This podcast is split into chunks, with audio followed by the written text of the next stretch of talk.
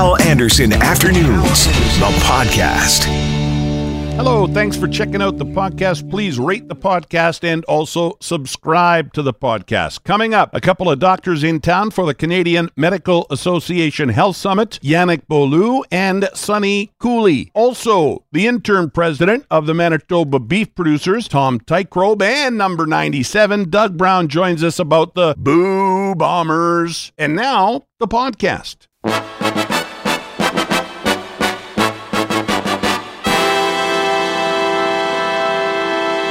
I'll tell you what, I got more brain power in the room right now than I've had for a long time. Couple of doctors in town for the Canadian Medical Association Health Summit. Dr. Yannick Beaulieu, nice to uh, see you, Doc, and Dr. Sonny Kohli. Hi, Doc. Nice to meet you. I hope to you meet don't you. mind if I call you Doc. I'm sort of informal like that. Yeah, but, uh, That's perfect. Yeah. yeah. Uh, you guys are impressive, boy. Uh, I haven't done tons of homework, but I have checked up on you a little bit. And uh, Sonny, I'll, I'll start with you. Uh, you have a, a company called CloudX, uh, Cloud DX, and this gadget around your neck is Vitaliti. Tell us about Vitaliti. Yeah, certainly. So it's like a mini intensive care unit around your neck. You know how you go to the hospital, you're in the ER or in the hospital and the ICU, and you have all these wires and cords tethered to you, and you feel like a cyborg, and it's very inconvenient, it's very uncomfortable, Right. it makes you almost feel sicker. Well, what if you transformed all of that, made it, made it wireless, and had a really advanced monitor around your neck that could do all of the same? All of that data going to a cloud, and the cloud could look at all that data and crunch those numbers and analytics and tell you if you're getting sick before you get sick. That's sort of the premise of the thesis, and it's what- really what sp- uh, spawned the origins of Cloud DX four or five years ago. And and on that journey, we created a, a wearable to uh, compete in a in a competition called the X Prize competition. Which, if you didn't know, it's X Prize is a nonprofit based in California, and they sort of incentivize mankind to solve some of its grandest challenges with large prize purse competitions. Yeah. So we were lucky. We got through to the finals, and we won this award called the Bold Epic Innovator Award. And the and the tricorder is in the vein of Star Trek from Dr. Well, I, McCoy. I used I said that earlier. I said Yeah. it's kind of like the tricorder that Bones used to use That's on, exactly on right. Star Trek, Yeah. right? Yeah, It was, the competition was sponsored by Gene Roddenberry Foundation. Isn't that Yeah. cool, eh? And it started with a trip to Haiti for you. Tell that story. Yeah, certainly. So, um, um, going back 10 years, just like many physicians and nurses in Canada, people in healthcare, they have this calling to go to uh, our, our, those in need and the marginalized, the underserviced, the forgotten. And those in Haiti after the earthquake were living in a vacuum. There was no healthcare. So, I flew down there for a couple of weeks. And uh, while I was there, I came across a patient who needed an ECG machine. Um, and for someone in Canada, that's like having a pen or a pencil in Yeah, your clinic. right. In Haiti, in this clinic, they, they didn't even have one. And luckily, I came across two really smart engineering students because I'm, I'm the doctor. I'm certainly not an engineer. Yeah. I would break it before I fixed it. But Right. they helped me MacGyver this broken ECG, and we managed to diagnose her problem and save her spending tons of money going to Miami to get evaluated. Hmm. And then at that moment, like over some cheap Haitian beer that night, I was like, you know what? Eureka moment. Why don't we leverage these tech, these tools, Why these can't we do this, right? Yes, let's do this. Let's bring Yeah. healthcare to the home. Yeah, and Uh, and and and we're going to keep talking, but I want to get Yannick's story in here too because it's really impressive. The company is I. IIT? Yep. IIT. Tell us about the Reacts app. What does it do? So, in fact, uh, REACTS, the acronym stands for Remote Education, Augmented Communication, Training, and Supervision. So, uh, the A augmented is for augmented reality, which we hear more now about uh, than Yeah. a couple of years ago. So, in fact, uh, as a cardiologist, a couple of years back in early 2000, um, when I started my critical care fellowship, um, I really wanted everybody to learn about what we call bedside ultrasound, which is the use of ultrasound to look at the heart, lungs, vessels, but not like the radiologist or cardiologist would do, you know, 30, 40, 50 minutes exam, just point of care to look, you know, unstable patient, what do they need? Uh, the heart is good or not. So I started, you know, training uh, the people, and the demand was so great that when I came back to Montreal in 2004, I was asked to go train those people again. So I started, you know, a, a company at that time to do education, training, simulation. But you know, fast forward in the future, 2012, um, I was really frustrated that people that were taking those courses, you know, a month later, they kind of forgot how to do it properly. So people were coming back one of those doctors. yeah, Sonny took, took the doc a couple of years ago. And, uh, took the course. I mean, so people were coming back. So I said, okay, we need to be able to do this remotely, but not just doing some, you know, Skype or video conferencing, but how could I, you know, see your ultrasound screen, see a webcam, put my hand over your hand, and really bring all of the interactivity and you wouldn't have to travel anymore to come and see me or me to see you. We can do this anytime, anywhere. Keep the competency up and have better, uh, you know, uh, skills to bring better care. So this is how React started in 2012. And soon after, you know, the introduction, when I started working on it, I said this needs to be across the entire care team so that anybody can remotely communicate both, you know, within the care team and with the patients and their families to bring care, like consultation remotely, to be able to send files or, you know, just securely send text message to uh, hear about, you know, how things are going. And then to do all the remote education and supervision. So this is how Reacts came Yeah. and was implemented in the last few years uh, throughout different healthcare systems. Very cool. And and tell the story. You're a cardiologist. Tell the story of, of why you are a cardiologist. I thought this was was great too. I love knowing why somebody does what they do. Why are you a cardiologist? Yeah, so in, in fact, the short story when I was I was seven years old, my father was uh, 30 and he had uh, um, a dysfunctional valve uh, and he needed to have surgery. And a few years later, that that valve uh, was dysfunctional again. So five years later, I was 12 and uh, he had that second surgery. And, and, you know, I was really aware that it could go wrong. So uh, when the surgery was done and everything went well, I said, wow, you know, one day I'd like to be part of the team that would help a father go back home to kids like I was. Uh, so this, you know, pushed me into cardiology. And what's uh, very interesting is that all those years later, uh, when we we re- launched Reacts in November 2014, and three months before the launch, my father was diagnosed with a, a problem with the valve, so he needed to go at, to, uh, under a third surgery. And we launched uh, Reacts in uh, early November, and in late November, my father was the first patient to use Reacts because he was back at his home remotely, like an hour from the hospital, and he couldn't have uh, the consultation with the nutritionist and everything. He was too weak, so he was the first one to use the app. So it's it's funny how you know all things all kind comes of together. Yeah, yeah, yeah. The, the cool story is even cooler. Yeah. When, when you tell it, because I didn't realize your dad was the was how rewarding must that have been for you, knowing that you were able to do that for your dad. Yep. So it was, and, and this is where you know uh, guys like uh, Sonny and I, uh, we are in this kind of you know we're with the patients, we we're hybrid, so we know what's it what it is out there to be with the families, what they need, and what our, our our care team need, and to be able to have the innovation fiber and entrepreneur fiber to then do these products and bring them to life. Yeah. When we see the effects and the impact. There's nothing that can beat that in terms of payoff. Yeah. Uh, so uh, No it's really great. Yeah. Y- Yannick mentioned Montreal. I want to make sure I get a shout out for Oakville for you, Sonny, uh, here in Winnipeg. What do you think of Winnipeg, by the way, guys? It's great. I've been here a couple of times to give a course, uh, a couple of times in the past, and it's as beautiful as it was. Yes, yeah, and and we are lucky to have very smart people like you in our medical field here as well. Uh, r- really, some of the best in the world are here, yeah. and Totally. and uh, but it's great to have you here. Dr. Yannick Beaulieu is here, and also Dr. Sonny Kohli. They're in town for the Canadian Medical Association Health Summit. We have uh, learned about them and their gadgets and their companies. It's very cool. Um, you know, you guys are sort of on the cutting edge of, of what you do with, with your companies and and your uh, apps and your your gadgets.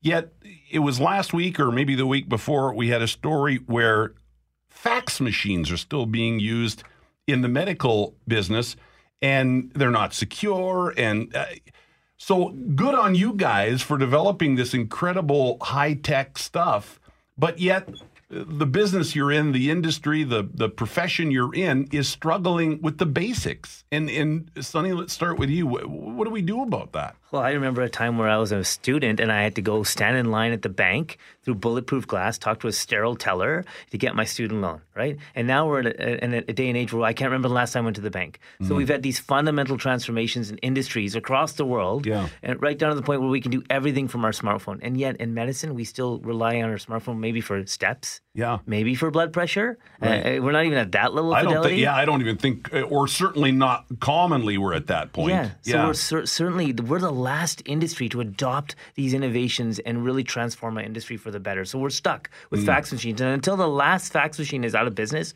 we're going to forever rely on the fax machine. That's the nature of our business. So I agree with you. But yet we spend so much money on healthcare, you know. And in this province, over the years, I would I would uh, uh, say that we have thrown too much money at healthcare. Um, eh, so what's the answer then? Is is there an answer? How do we get rid of the fax machines and move to the next whatever it is, smartphone or or whatever? Because that takes more money, doesn't it?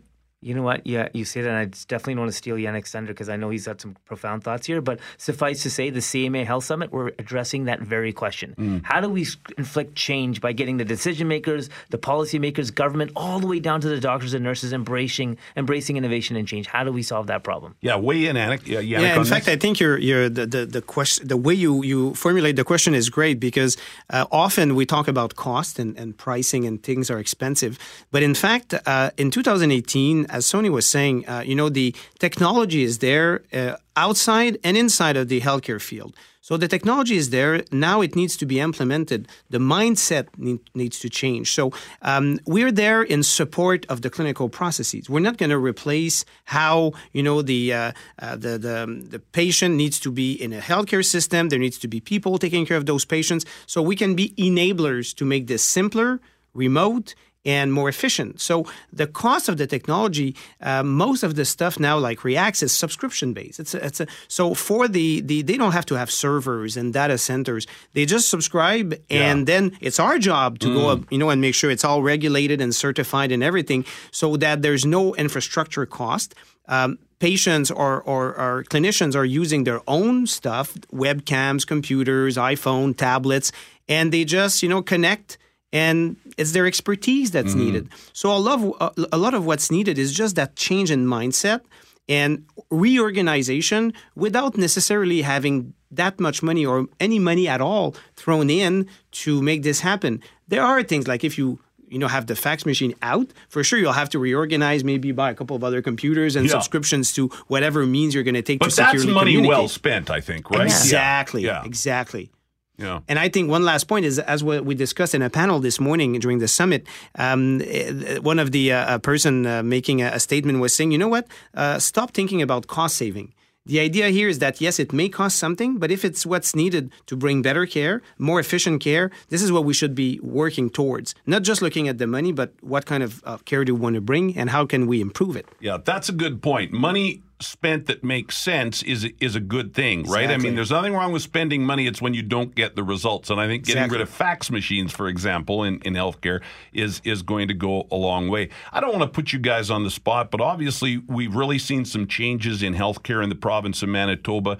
Uh, any thoughts on uh, we're approaching it now? There are certainly people out there that don't like some uh, changes that are happening, but I don't think it was working here for a long time. We were spending lots of money, and I'm willing to give this a chance and see what happens. Any any thoughts on uh, what you know of our system here, or what's working in your provinces that maybe we can learn from? I'll just open it up like that, and you you, you weigh in.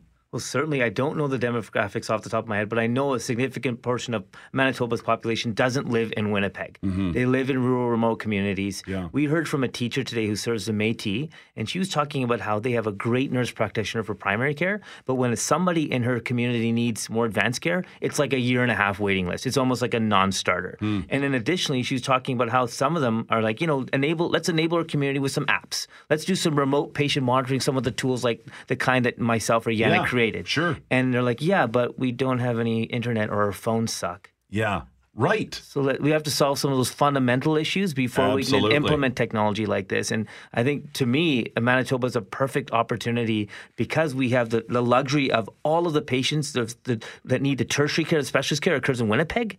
And everybody else gets primary care. So we have this nice hub and spoke model that we can exploit to, to and, and use these technologies in the perfect setting. Yeah. We can't even get cell service mm-hmm. in some parts of the province. I mean, we're dealing with that, right? Oh, but you're right. Some of those things have to be dealt with in order to even look at, at taking healthcare and, and medicine to the to those levels. Yannick, uh, you same in thing fact, with you. Yeah, and in fact, it's interesting because you know, basically, our applications, like many others out there, they're using internet wherever it comes from, satellite, cellular, wired, Wi-Fi. But you know, sometimes uh, we talk uh, with with some people, and they're like, "Hey, I'd like to have your service," but then we're like, "Okay, fine. Make sure that you have you know the right uh, tools and the right internet." And they tell us, "Oh, yeah, but we have bad internet. So what can you do about it?" And we're like, uh, "Listen, we can't take care of all the problems, Yeah. and." Our application will work if there's internet working. So um, there, in other places, we were with uh, in the northern part of Quebec, in the Nunavik uh, area, they have bad internet, but which is getting pretty good now. Uh, I mean, two three megabyte for a village, which is better than what it was, but it's it's good enough to enable them to Yeah. use these tools. It wasn't a few uh, years ago. So the fact that some political will was was transformed into a real initiative. They brought better internet, and now they can benefit uh, from from the, the the remote expertise through the technology. So I think that with the changes that are coming, and I'm not sure of the exact uh, way it works in Manitoba, but the fact that there is a change, the fact that there's something tried, will bring these new challenges up so that they can be taken care of. So I think it, it's a great thing to see these things happening. Yeah. And you are in town for the uh, CMA, uh, Canadian Medical Association Health Summit. You mentioned a couple uh, times referring to uh, people you heard today. What's the takeaway? Whenever you come to an event like this, I think wherever you're from, you go home with one or two things that really struck you as important. So uh, let's maybe end with that. Sonny, takeaway for you. I know it's early, but a takeaway from the summit. Yeah, I'm impressed, and I'm the consummate pessimist. Like our leadership has always been so focused on issues. You know, they're looking at the trees and not the forest. We missed the point. This entire summit has entirely been focused on how do we systemically in fact change? How do we start changing our mindset so we can start embracing these types of approaches, changing the way we do things, so we're not stuck in the rut that you speak to. How in Manitoba, where we, you've been doing the same thing for so many years, it's not working. Yeah, and I think that's. Uh, uh, is this something new for the CMA? Yes. you- it is, eh? Yeah. Uh, That, see, that's. I think it's so important to get Yep. People together to talk. Like one of my favorite things to do in in my business is brainstorm. Somebody's got the start of an idea, and by the end of the meeting, everybody's weighed in, and we've got a great idea. Yeah. And I think when you can get people together that have that same goal, they just want to win, they want to accomplish, you know, making things better, whether it's radio, what I do, which is uh, not near as important as what you guys do. Live, lives matter with what you do. So, Yannick, same thing. Yeah, Ta- my take home message is very similar to what you just said. The conversation has started. Mm. It, you know, it's like when we talk about, let's, let's say, someone who has an alcohol problem or any other problem, the first step toward making things better is recognizing you have a problem and then you can work on it. Mm-hmm. So now that's what's happening with this summit. Conversation has started, people are excited. We won't go back. Hopefully, we're just going to move forward. And I'm not going to get a bill at the end of this half hour, right? Okay, Not good. at I'm just, I'm just checking. I'm just asking because whenever I get in a room with a doctor, it, you know, It goes Um. I, I wish we had more time, guys, because I, I love talking about this stuff, and I really do appreciate your time. Though your time is is worth a lot. So let me finish by saying, Sonny, and then Yannick, please tell us about what you have around your neck. Tell us how we can find out more if people have an interest or anybody out there want to find out more about this. How, websites, all that kind Oh, that thank you for the opportunity. Yeah. I did not to realize sure I get that. that. Yeah. Um, so Cloud DX, Canadian-based company. Um, I think right now we have a Health Canada and FDA cleared platform that allows you to remotely monitor those that are in need with chronic conditions. You know, we all know who they are. They're our grandmothers, or our aunts, our Mm-hmm. moms and dads, or even ourselves in some cases. And so, if you want to tether yourself to a system that allows you to care for yourself at home, empower you to manage your own condition, then remote patient monitoring tools are what you should be looking at. And Cloud DX is a Canadian-based one, and we've uh, recently been endorsed by Joule, which is a subsidiary of the Canadian Medical Association. So we've, we've really been vetted, and so I encourage anyone in Manitoba that wants to be monitored because they have a chronic condition like COPD or heart failure, or you're obese and you want to lose weight, or you're diabetic, that maybe start thinking about these technologies so you can sort of offload the healthcare system and take some take and take take take Take some control. Yeah, take some control. Absolutely. Well put, Hal. Yeah, Yannick. So uh, you know, the uh, we're also uh, working and endorsed with Joule uh, from the Canadian Medical Association. Reacts is uh, Montreal based, and uh, again, you know, the idea of Reacts is a subscription based, you know, collaborative communication platform. So uh, it's uh, very low cost. So a group of physicians or nurses or psychotherapists that would like to say, "Hey, let's connect our patients. Let's you know have this secure platform to be able to do this." They don't need to have you know ten thousand approval. They can just go online, Reax.com. They check it out and they can start using it and securely communicate right away. Dr. Yannick Beaulieu and Dr. Sonny Kohli. Guys, thank you very much. Thanks, Enjoy Thanks for the having rest of us. your stay in Winnipeg, and thanks for your time today. I appreciate it.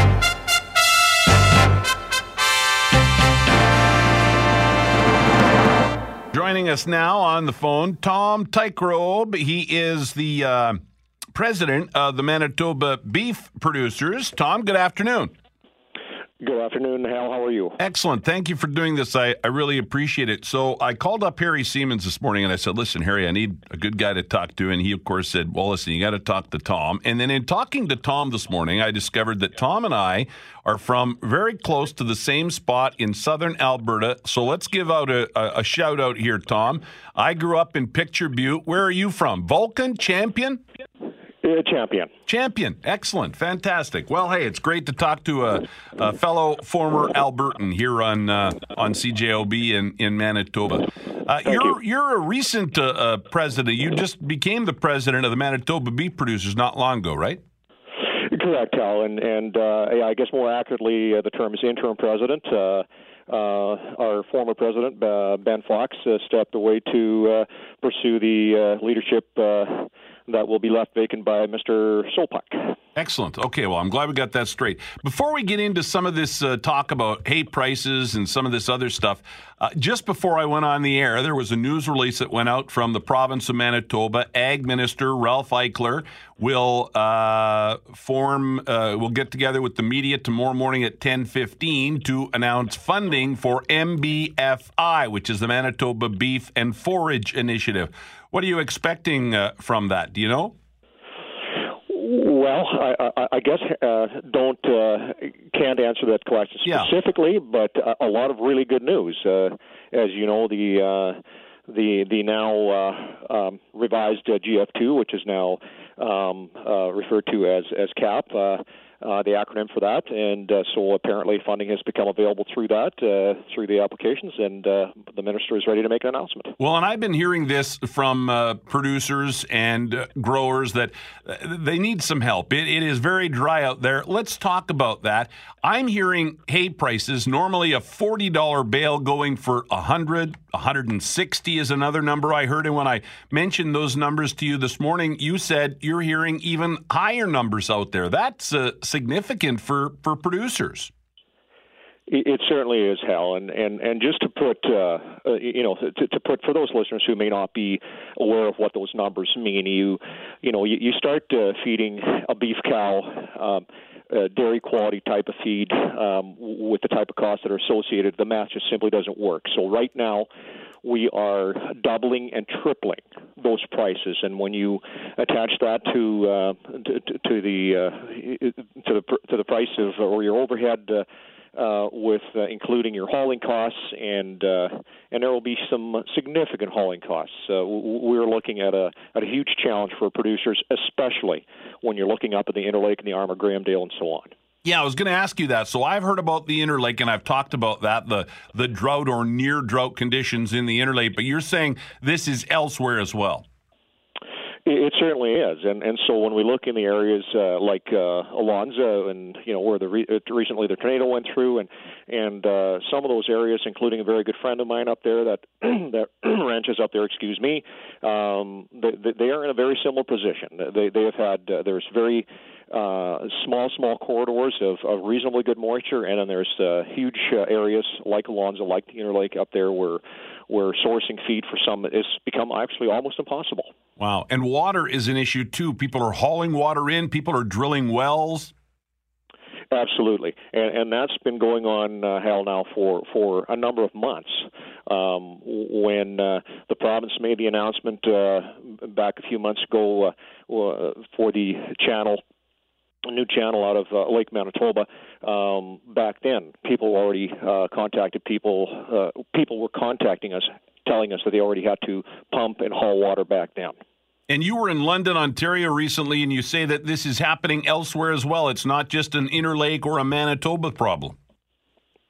It certainly is not, and I think most of your listeners would be aware of the of the issues and the concerns in, in, in BC and, and the forest fires they're dealing with out there. uh, Alberta is uh, got pockets that uh, are equally as challenged, and uh, just recently had a conversation with uh, folks I know very well out there in my area, and uh, you know they're paying up to that 10 12 cents for that first cut of hay which is that you know 225 230 a ton which is which is just uh, astounding numbers to me. And and, and I certainly uh, Hal I could not make those numbers work. And so we are really hoping that uh, we will have the opportunity to to look at our options with government Yeah, and we'll and hopefully we'll find out more at ten fifteen tomorrow with this Eichler news conference, uh, and and get some some good news there. Um, I think Ralph Eichler was sort of like he wanted to see, or he was hoping that uh, cattle herds could double. Well, you certainly can't look at at increasing your herd when you're dealing with with a situation like this, can you? Well, and, and, and that's such an important point, Hal, and, and that's uh, you know exactly where I was hoping you would go with that. So you you, you know your listeners again would be aware that that that announcement was made uh, a number of years ago now, and and so we've been uh, we've had we've seen very very small growth in Manitoba uh, for the last couple of years, but uh, I, I we just cannot uh, anticipate uh, that that could possibly happen with the challenges of this year. So again, we're you know, we're hoping that we have the option of uh, having that discussion with the province, and that we can look at tax deferral options for those producers who have to, you know, call based on uh, based on emergency, so that they're, you know, they're not uh, double whammed here by uh, income tax issues. And uh, you know, we're hoping for per- perhaps even, you know, in those areas that uh, might be a possibility to declare a, a disaster where we could, uh, you know, utilize agri recovery and use those business risk management tools that are out there to help those producers cope with what uh, what they're challenged with. You know, I think it's sometimes you know more difficult for us in the city to understand the significance of some of the stuff that we we talk about. But I mean, there are producers out there, Tom, that are liquidating their her- their herds, and uh, you know, we talk about this being the way that uh, producers make a living. You know, just imagine uh, if your boss called you in one day and said, "Well, you're you're only going to get paid half as much." this year is is what we agreed upon. I mean, that's not far off, is it? It, it certainly isn't, and and you look at the producers that can't make good business decisions in this case here, or, or normally, you know, that wouldn't even anticipate selling their their herd that they have uh, spent years building up. So you look at the investments they have made to get the bloodlines in there and to get the type of beef herd that they're wanting to uh, to capture. Now that we're finally you know, out of those other hurdles that we dealt with a number of years ago, BSE. And so, you know, we we finally get in this good place, and we know in the industry that we will see these challenges. But uh, again, I guess as long as we can discuss, you know, those various tools that are available to us, and and uh, you know, and have those conversations with government to to to utilize the avenues that uh, that, that we can use. Uh, you know, hopefully we can work through this and continue to um, stay focused on growing the herd, and uh, hopefully the province is, is with us in this matter. Tom, thanks for your time. I'll be watching for that announcement at 10:15 tomorrow. We'll keep an eye on it, okay? Thank you so much, Hal. Appreciate it.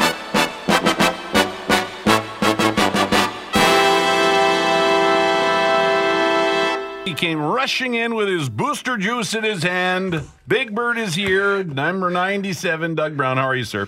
Very well, my friend. How are you doing? Uh, I'm good. Thank you for coming in today. I know you're coming in to record the podcast which I really enjoy. You and Greg are good on the podcast. Oh, we appreciate that. Yeah. We, we try and keep it uh, topical and Yes. uh, engaging. So. It is it is required listening as far as I'm concerned. If you are a Bomber fan before the game, you got to hear the podcast. Let me play what Matt Nichols said, and that'll get us into the conversation. Oh, boy. I, I have said this already. Uh, Okay. I, I think we're talking about it today, and then I'm dropping it. You're done with it. You're I- over it. Well, because I don't want it to become a distraction. I, wor- I worry that it's going to become a distraction, and I think they got to focus on Calgary. I Yeah. mean, they, they got to Yeah. they got to worry about the Stamps. But I, I did want to get your thoughts on this. So here is Okay. what Matt Nichols said after being booed. Now, when I say being booed, he was not booed. The situation was booed. We'll get into that. But here's what Matt Nichols said to reporters after the loss, Bombers and uh, Ottawa the other night. You know, I usually wouldn't ever say anything like this, and I probably even shouldn't, but I'm going to. Um, you know, the saddest thing tonight for me was, uh, you know, I feel like I, I give my heart and city, that you know, my heart to this uh, this city and this team, and um, yeah, I don't care. Um, I don't know. It's pretty frustrating to, you know, I, I put everything into to go out there and try and perform for my teammates and, and, and these fans, and um, you know, it was pretty sad for me that you know I took some shots tonight, took a big one on my elbow, had to come out for a couple plays, and um, you know shook that one off, came back on the field and got booed by the whole stadium. Then I was coming back out there. Um, that one was pretty hard for me tonight. All right, so there's Matt. Even halfway through, somebody tried to stop him, and he just sort of, no, don't I'm, do. I, I'm Please doing, don't do this." I'm doing this anyhow. Yeah. I love the guy. I really do. I, I love that he wears his heart on his sleeve. You know, but in in football, y- you can't really do that, can you, Doug? Well, you open yourself up now, right? Yeah. You make yourself vulnerable. Now the awareness is out there, both from this fan base, but all across the CFL now. You know, Exactly. people know that he's listening and he's reactive, and Mm. it affects him and it gets to him, and and it has a reaction from him. So. You know, that's something, that's one thing you always try to do for the most part as a professional football player. You just try and never let people, you know, it's almost like that commercial. Never let them see you sweat. Yeah. Right? Never let Right. people see you be affected. Yeah. I mean, it's fantastic for the media and for, and for some fans to get to know the real player and and to have an honest admission after a Yeah. game and everything like that. So that's very cool being forthcoming like that. But at the same time, you know, in this game, this game is ruthless, right? Like, Mm-hmm. if we hear a rumor about a guy with a sore right leg, You're going what we're after his doing right leg. defensively? We give him a Yeah. little extra twist at the bottom of the, of the pile, so on and so forth. So, Yeah. so now when you know that you know a, a quarterback is affected by these things, it kind of changes, uh, it kind of opens a can of worms a little bit. But you know, every football player.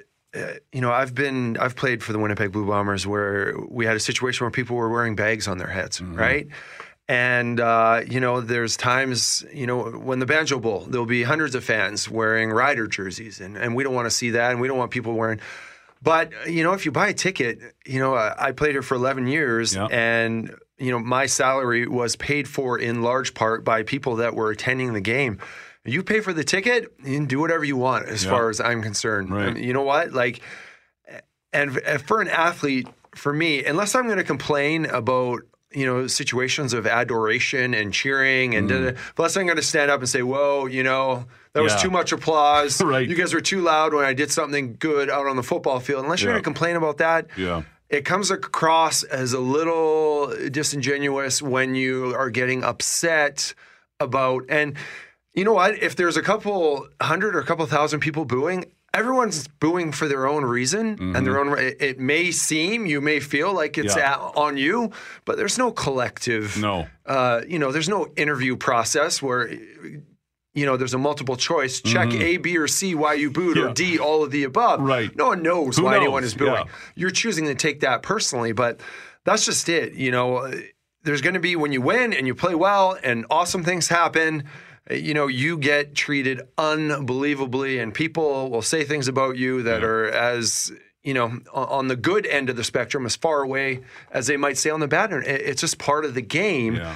And you got to take you got to take the sour with the sweet, you know. And unless you're going to be upset about you know when you throw for 500 yards and five touchdowns and everyone thinks you're the greatest, unless you're going to argue with that point and say you guys are getting carried away, then it's just uh, it's situationally something I think Yeah. you have to deal with as a player. I was kind of worried about this a little bit because the week prior to the game, there was some buzz about, you know, maybe Streveler, like maybe Matt's not the guy. And, you know, and then this happened. And oh, I'm just worried it's going to be here. I'm, I'm talking about it, but this is what I do for a living. So pardon me, but I worry that it's going to be, uh, it's going to become a distraction. Now, they weren't, as it turns out, really booing Matt. They were booing the decision to put Matt back in. Streveler was moving the ball. I, I think I even heard you on the postgame show say that, yeah, maybe we should have kept Streveler in at that point. Well, yeah. I mean, a lot of people you, you can hear from the the reasoning, the rationalization of why this happened. People are like, "I was booing the coach's decision. Right. I was booing the fact that you know Streveler